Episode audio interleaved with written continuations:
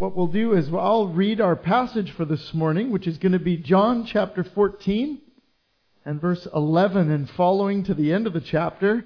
And uh, that'll give us an idea of where we're going. We'll give thanks in prayer, and then we'll dive right in.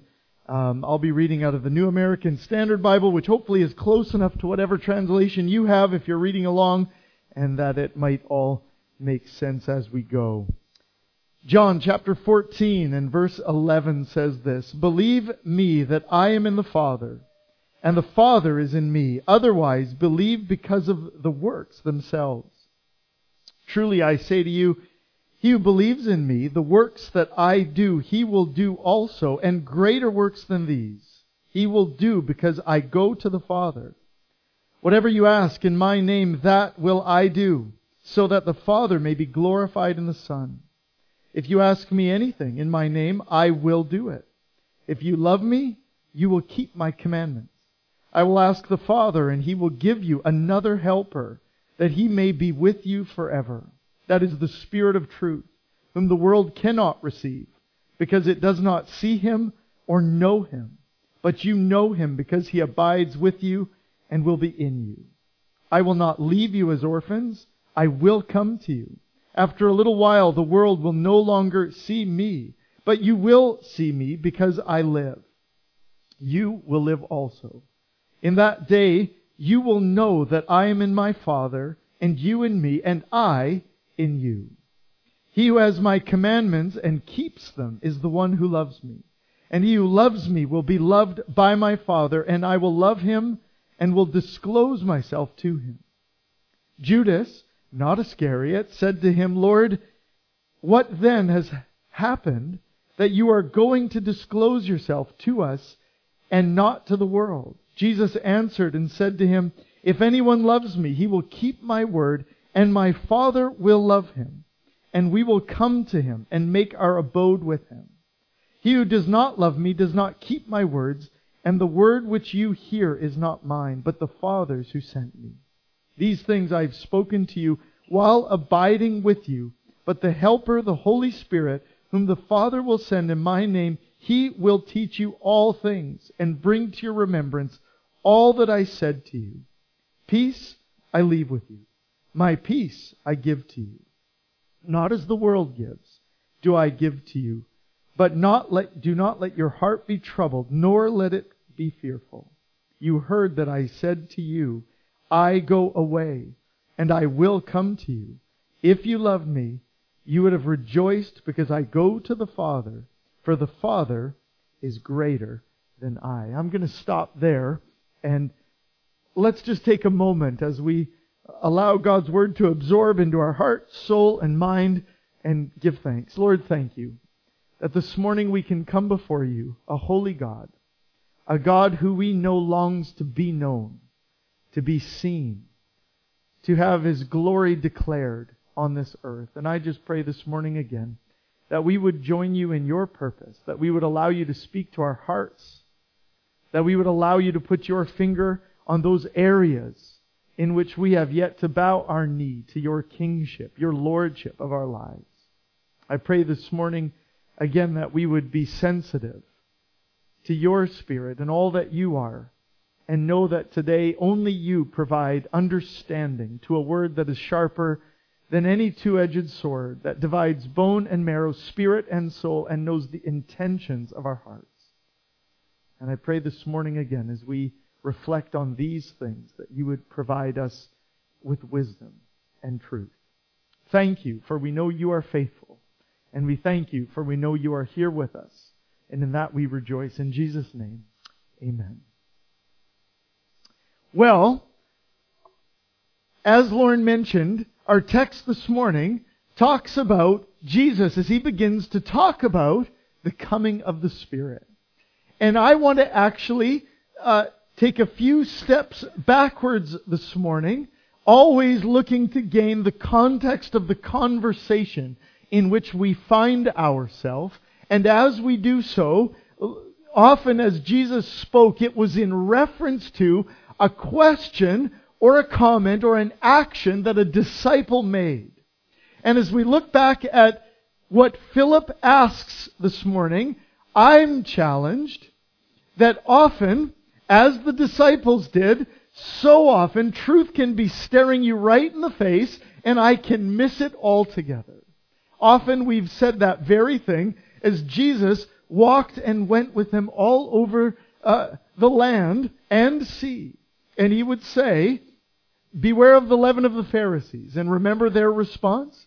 I didn't bring the bread. Did you bring the bread? Who brought the bread? I didn't bring the bread. Where's the lunch? And all the while, Jesus is saying, Sin, guys. It's sin I'm talking about. Same way when he said to you, I'm glad for your sakes, Lazarus is asleep. And, and what did the disciples say? Oh, he's asleep. Well, surely he'll wake. And I don't know if you remember, but Jesus deadpans, he's dead, guys. he's dead. Why was he glad?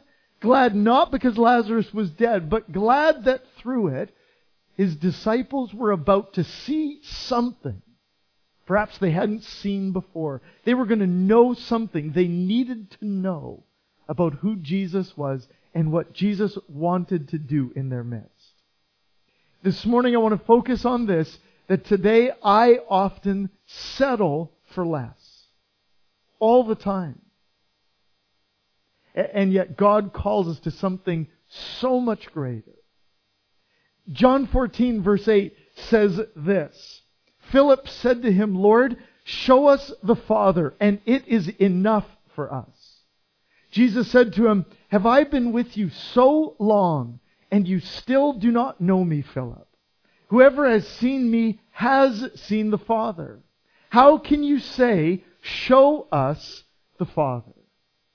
You see, as Philip speaks to him here, he says, Lord, show us the Father, and it is enough. And this morning I want to look at the fact that when I settle, simply seeing the Father can be simply settling for less than what the Father has for you. Simply seeing isn't enough. And in fact, Jesus says, if you had been looking, I have been with you so long, and if you really saw, whoever has seen me has seen the Father. How can you say, show us the Father?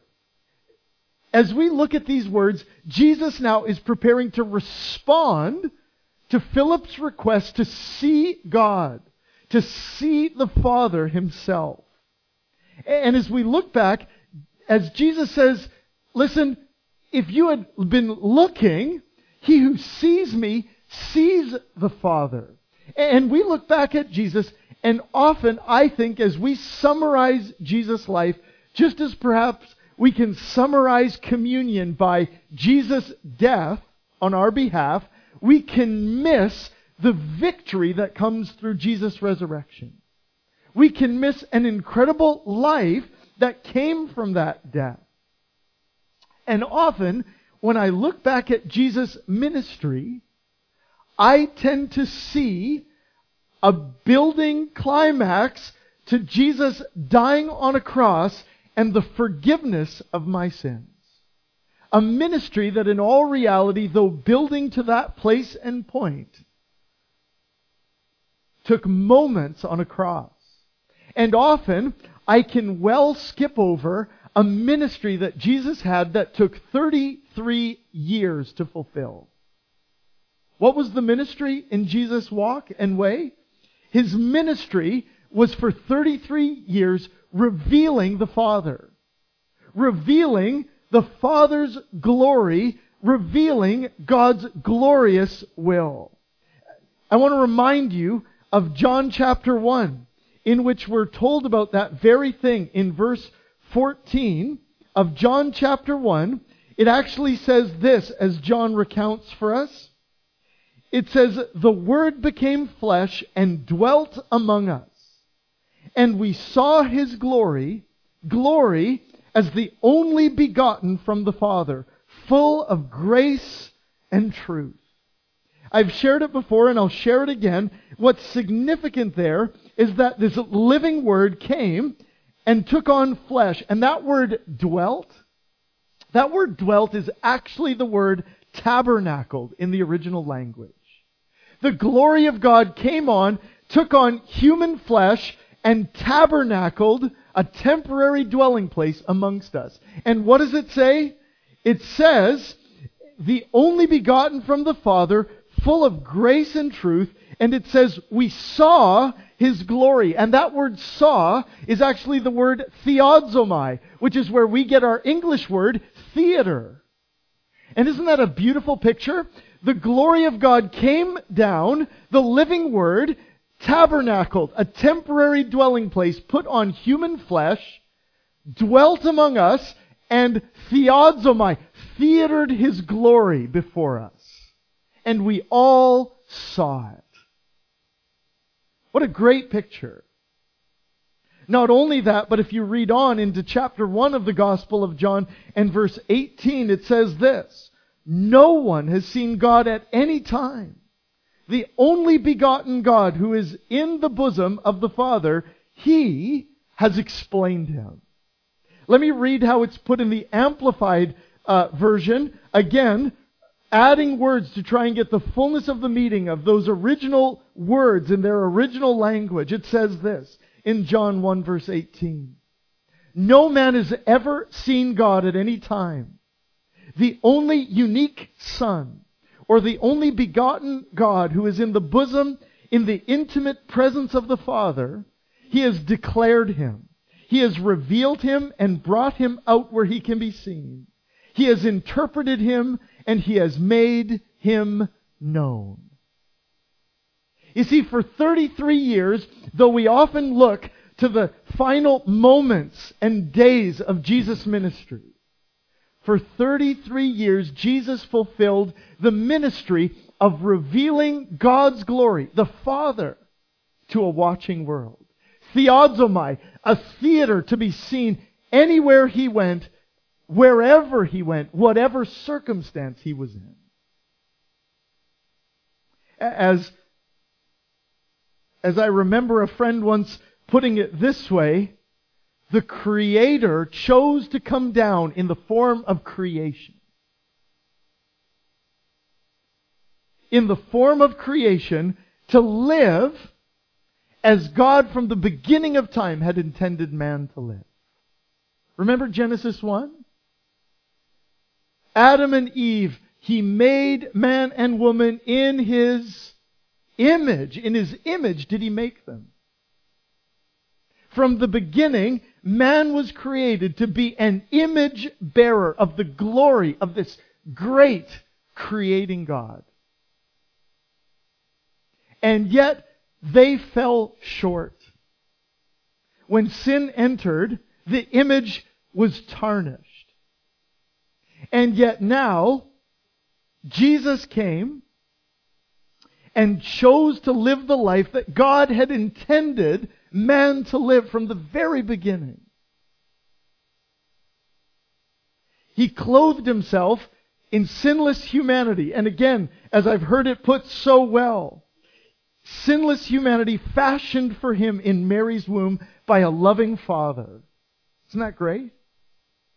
He came and for 33 years lived as a man how we were designed to live.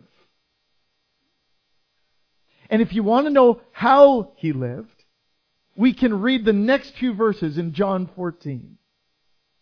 He says, Whoever has seen me has seen the Father.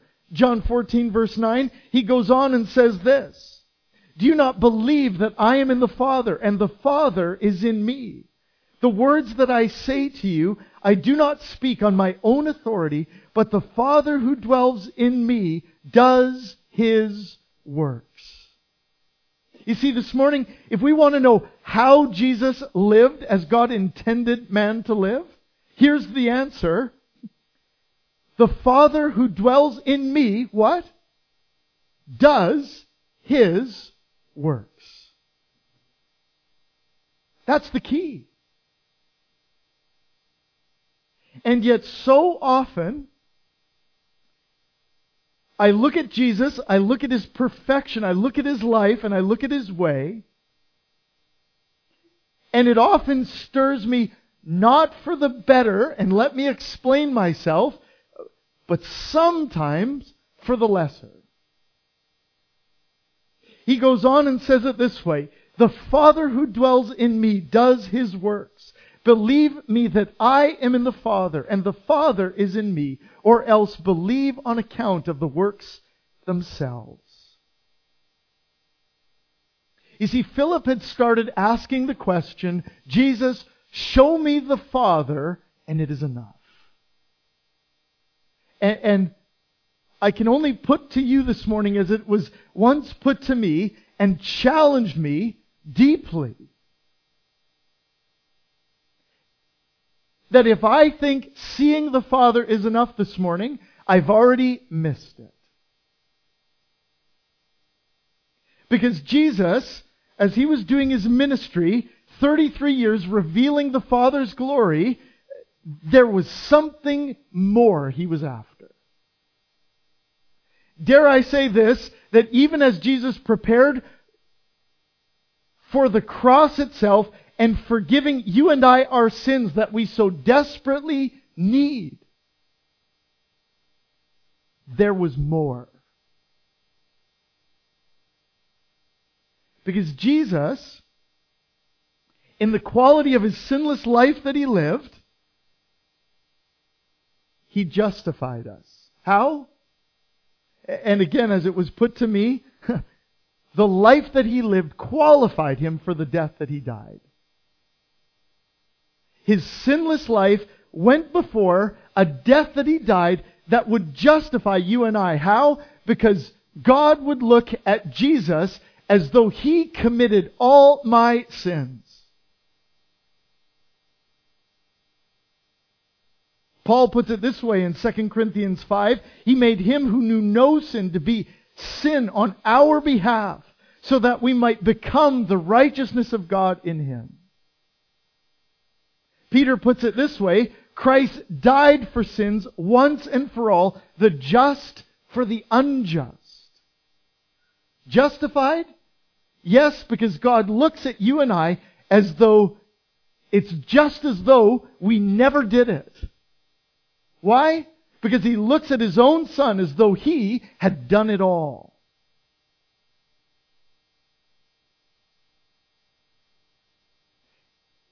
And yet that justification leads us to a place, not just to see it.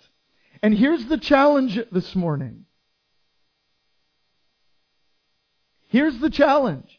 Because today, if you are to know about God's forgiveness through Jesus,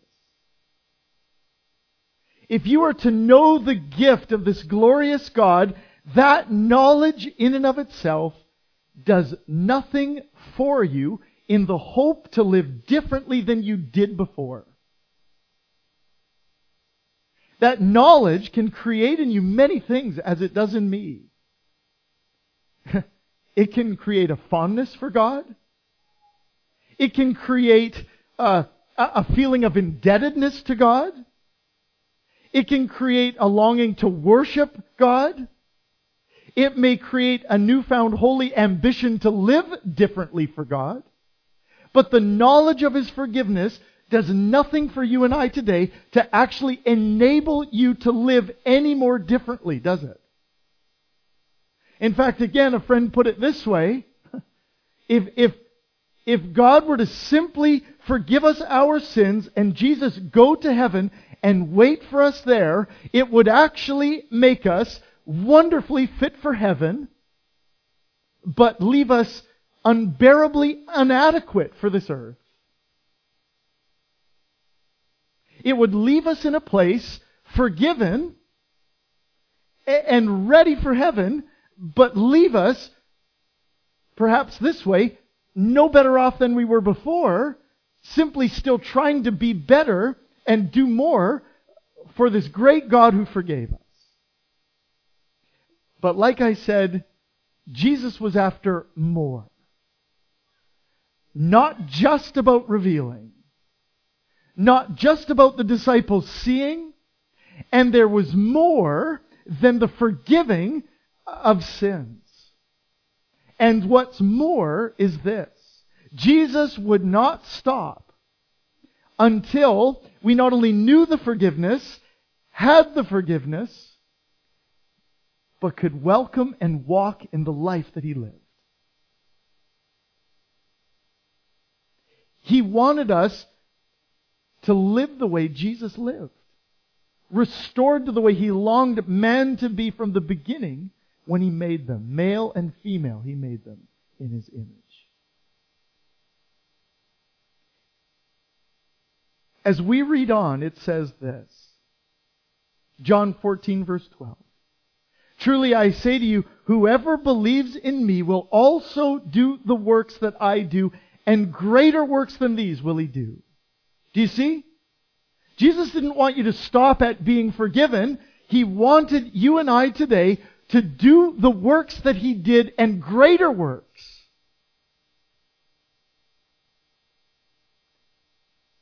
He says this I am going to the Father, and whatever you ask in my name, this I will do, that the Father may be glorified in the Son. Ask me anything in my name, and I will do it. If you love me, you will keep my commandments. I will ask the Father, and he will give you another helper to be with you forever. Even the Spirit of truth, whom the world cannot receive because it neither sees him nor knows him. You know him, for he dwells with you, and I will be where? In you. How exciting is that? If there were any hope, not only to be forgiven our sins, but to live a life set apart from those sins, victory over their sins. You and I are just as incapable of living a sinless life as we were before. Even your knowledge of forgiveness will not get you there.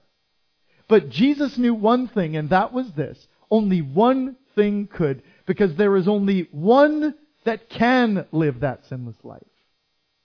And that was the one who did some 2,000 years ago. But he was preparing to put that life back in you and I. How exciting is that?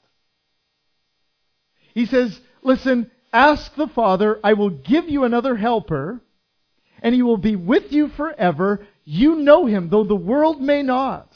The Spirit of truth, for he dwells with you and will be in you.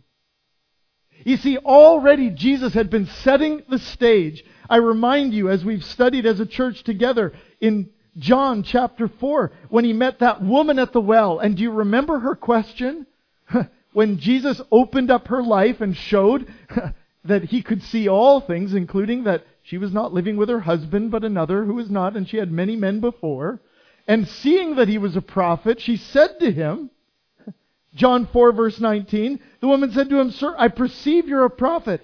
Our fathers worshipped in this mountain. And the people say that in Jerusalem is the place where men ought to worship. What's her question?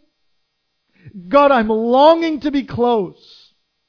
Jesus, where do I go to see the Father's glory? Where do I go to be closest to the Father's presence? And I want you to remember his answer. Jesus said to her, Woman, believe me, an hour is coming when neither this mountain nor in Jerusalem will you worship the Father. It's not about a location. He says this in verse 22 You worship what you do not know. We worship what we know, for salvation is from the Jews.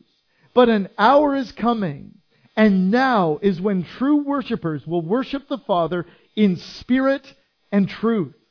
For such people the Father seeks to be his worshippers. God is spirit, and those who worship him must worship in spirit and truth. What was he preparing? That she would come to understand that a time was near where it was no longer on a mountain, in a temple, nor anywhere else that you would see and find the presence of God. But it was going to be found where? In spirit and truth. A promise that all the way back in Joel and chapter 2, God had promised when He said this. God says, I will pour forth my spirit on all mankind, and your sons and your daughters will prophesy, and young men shall see visions, and your old men shall dream dreams, even on the bondslaves, both men and women. I will in those days pour forth my spirit, and they shall prophesy. I will grant wonders in the sky above, and signs on the earth below, blood and fire and vapor of smoke. The sun shall be turned into darkness, and the moon into blood, before the great and glorious day of the Lord shall come. And he who calls on the name of the Lord will be saved. You see, God had already said, a day is coming when I am going to pour forth my spirit on all mankind. And Jesus was preparing not only to pave the way to the forgiveness of sins, but an even greater work than these he was preparing to put his very life in you and I. He didn't just want to show you a sinless life. He wanted to equip you for the means to walk away from the sin that so easily entangles you. By equipping you with the only life that can. It goes on and says this in our passage this morning. So, flip my pages over here. He says in chapter 14, verse 18, I will not leave you as orphans. I will come to you yet a little while, and the world will see me no more, but you will see me, because I live, you also will live. And in that day you will know that I am in my Father, and you in me, and I in you. What a great promise. That today, Jesus gives not only the knowledge, but on that day that was coming, Pentecost in the book of Acts, where Peter himself quoted those verses in Joel in Acts chapter 2. Jesus was preparing to give his own person to those people. Just as the Father, the Creator, had clothed himself in humanity, he was preparing to put himself in their humanity, that they too might do greater works than these.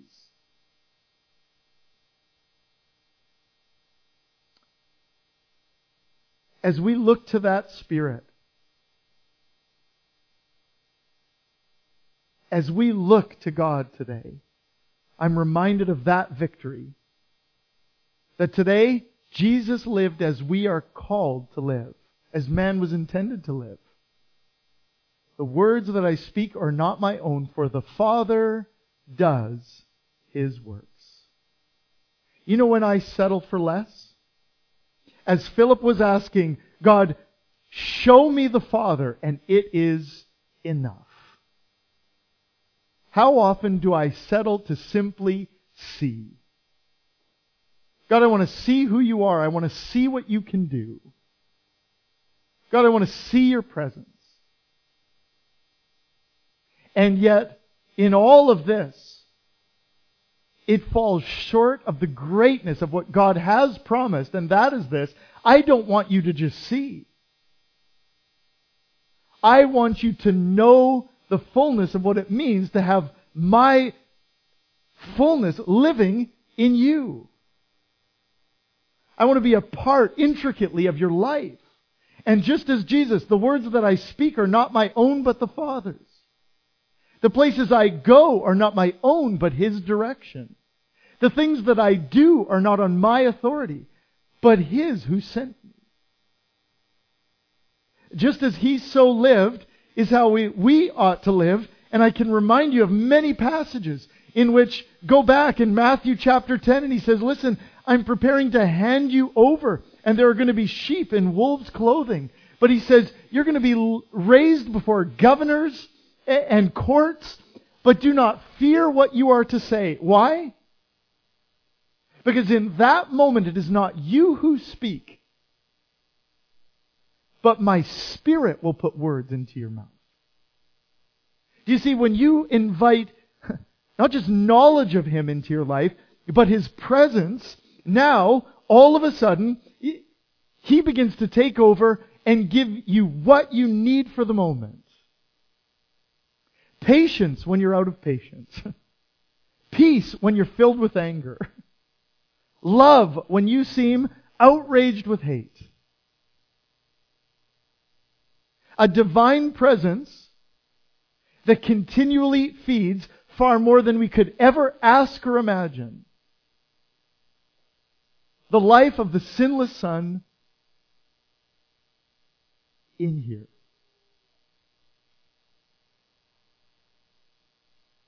In here, never to leave you as orphans. Inside, that we might know that He is in the Father, and the Father in me, and I in you. As always with His disciples, this lesson was met with another question. And he said, Judas, not Iscariot, Lord, how is it that you will manifest yourself to us and not to the world? How are we going to know it's you? Jesus answered him, John 14 verse 23, If anyone loves me, he will keep my word, and my Father will love him, and we will come to him and make our home with him. Do you see how many times it says, I want to be in you. My home will be with you.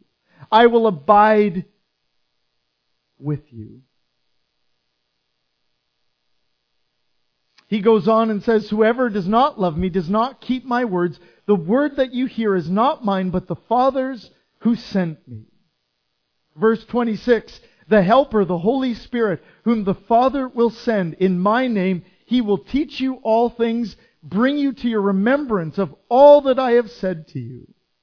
Peace I leave with you. My peace I give to you, not as the world gives, do I give. Let not your hearts be troubled, neither let them be afraid. You see, as Jesus concludes here, he reminds of, of this that as the Spirit goes with them, the Spirit is equipping them. Wherever you go, I go. Wherever you abide is my abode. And when you allow Jesus to reside within, now it says, He will teach you all things and bring remembrance of all that I have said. He says, do not be troubled. Why? Because they were losing Jesus, the presence of God in human form. Though, yes, they would miss Him, now that presence was going to go with them wherever they went. Have you ever had God's still small voice? You long to write down notes and remember everything a teacher or a preacher says, and you think sometimes going to church can be trying to like drink water from a fire hose, and you can't get it all in or get it all down. But remember this. If my spirit is in you, my spirit is equipping you, and he will remind you not only of all I've said, but everything you need to remember. Have you ever had those moments where you're walking down the street and something happens and you get a, hey, I remember someone said something about that. Hey, didn't I, didn't Lauren say something about that? He told me I was arrogant. I need to be less proud. Okay, I remember. didn't or, or how about this? in the midst of an argument. You should apologize. Here's my response. No, they need to apologize first. You see, the more I listen to that voice, the internal compass, God's glory by His will, the presence of the Son in you and I, the stronger it gets, the bolder and the braver I can be. Because today, not that I am sinless myself, not that I am ever perfect, far from it, but an ever progress is possible. Why? Not because of me, Not because of my ability, not because of my commitment, my dedication, my hard work, my memory, my studying, how many hours I prayed, the more services I attended. No, the more I see, it's nothing to do with what I did and everything to do with what He did. And even more so, what He can do today, if I'd allow Him. Today, Jesus longs to live within. And if you've come to a place where you keep asking as Philip did, I simply want to see the Father, and that's enough. Don't settle for less. Because what the Father wants to see is nothing less than His presence in you. And when that presence is in you, He wants to see that presence bring glory outside of you. In every arena, as you allow Him to dictate your steps, dictate your words, dictate your path. All the way to when Jesus said, Lord, if it were up to me, let this cup pass before me. If it was my choice, I don't want to go to the cross. But ultimately, Jesus, in the end moment, said this Lord, thy will be done. Today we have an incredible hope. Because when you are in Him, He is in you. And that Spirit not only has forgiven you today, not only has paid that price, justified you, but if it can be summarized nowhere better, and I'll close with this Romans 5 and verse 10. If while we were enemies, we were reconciled to God through the death of His Son, He died that He might reconcile you to God. Or as those verses we read in Peter put it this way, Christ died for our sins, the just for the unjust, so that he might bring us to God. Now that you've been brought to God, here's the key to a victorious life. While we were enemies, we were reconciled to God through his Son, much more having been reconciled. Now that you're back in right relationship with God, here's the key. We shall be saved by his life. And that's the end. Don't settle for less. As that one friend often said, the work of God, you need never settle for less. You need never ask for anything more. Far more than we can ask or imagine is what He's prepared to do today, if you'd allow Him. And today I pray we'd be that community of believers glorified not by our activity for God, not by our, our ambition or our longing to return a favor, but an availability, just as the Son was available to the Father, so the Father might live and do and be all he could be in you and I. What a great victory as we go out these doors that we can live in him as we abide in him. Let's pray. Lord, thank you that today we are not only justified by your death, but even more so, saved by your life. That when it tells us wherever sin dwells, the sin that so easily entangles us, you have always provided a way of escape. And I thank you that today, by your Spirit alone, you have offered us the healing of hope. That today, you can bring peace in the midst of war. You can bring love in the midst of hate. You can bring joy in a place of sadness. You can bring strength to the weak. You can make the foolish wise. And in all this, we so greatly conquer. Why? Because it's your life that lives. I pray that we would learn daily, as we celebrated this morning, that act of communion, of laying down our lives, that your life might shine true.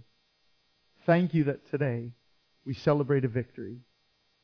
That today the Son came not only to die, but to rise again and live within us. In Jesus' name we give thanks. Amen.